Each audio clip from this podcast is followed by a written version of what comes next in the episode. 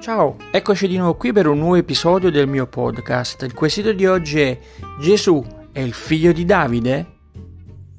In che senso intendiamo che Gesù è il figlio di Davide? Nel Nuovo Testamento troviamo ben 17 versetti in cui si fa riferimento a Gesù come figlio di Davide.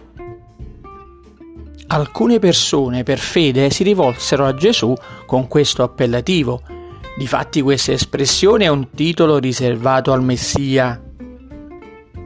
Nel secondo libro del profeta Samuele, al capitolo 7, il verso 12, Dio fa una promessa a Davide, re di Israele, e gli dice: «Quando i tuoi giorni saranno compiuti e tu riposerai con i tuoi padri, io innalzerò al trono dopo di te la tua discendenza, il figlio che sarà uscito da te, e stabilirò saldamente il suo regno». E più avanti, al verso 16, ancora scrive: «La tua casa e il tuo regno saranno saldi per sempre davanti a te, e il tuo trono sarà reso stabile per sempre». Il popolo di Israele quindi aspettava la venuta dell'erede di Davide, appartenente alla sua discendenza, il Messia, l'unto del Signore, che avrebbe regnato per sempre su di loro. È chiaro allora che il termine «figlio» non è da intendersi in senso letterale. Infatti Davide visse circa 1000 anni prima del Messia. Inoltre anche l'angelo Gabriele, nell'annunciare la nascita di Gesù a Maria, collega Davide e Gesù in relazione al loro rapporto di padre e figlio. Questi, cioè Gesù, sarà grande e sarà chiamato figlio dell'Altissimo, e il Signore Dio gli darà il trono di Davide, suo padre. È scritto nel Vangelo di Luca, al capitolo 1, il verso 32. I Vangeli di Matteo, al capitolo 1, dal verso 6 al 16, e di Luca, al capitolo 3, i versi dal 23 al 31, anche se con alcune differenze che analizzeremo in un altro episodio, tracciano entrambi la genealogia di Gesù, facendo risalire le sue origini proprio fino al re Davide.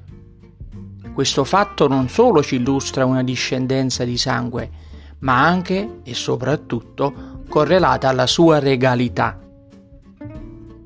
Alcune persone riconobbero il Messia, il figlio di Davide tanto atteso. Due ciechi, Vangelo di Matteo, capitolo 9, verso 27. Una donna pagana, Vangelo di Matteo, capitolo 15, verso 22. Altri due ciechi, Vangelo di Matteo, capitolo 20, il verso 30.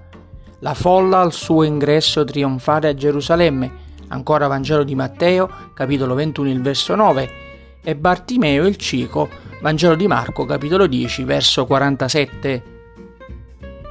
Tutte queste persone si rivolsero a Gesù usando l'appellativo figlio di Davide per ricevere da lui un aiuto.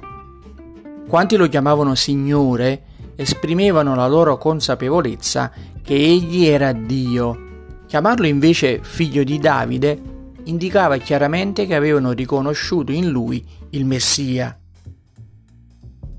Anche i farisei capivano che cosa si intendesse quando sentivano la gente chiamare Gesù figlio di Davide, ma a differenza di coloro che lo invocavano in fede, essi erano così accecati dal loro stesso orgoglio e dalla mancanza di comprensione delle scritture che non potevano vedere ciò che invece i mendicanti ciechi vedevano perfettamente.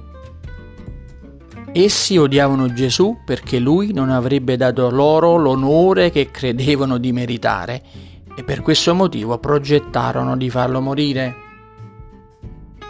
Quindi Gesù è il figlio di Dio in relazione alla sua divinità, è l'unico mezzo di salvezza, come è scritto nel libro degli Atti degli Apostoli al capitolo 4, il verso 12, e infine è anche il figlio di Davide, sia in senso fisico che spirituale. Bene, anche questo episodio è terminato. Come sempre spero di essere stato chiaro e che ciò vi sia servito come edificazione personale. Vi aspetto nel prossimo episodio del mio podcast e che Dio vi benedica.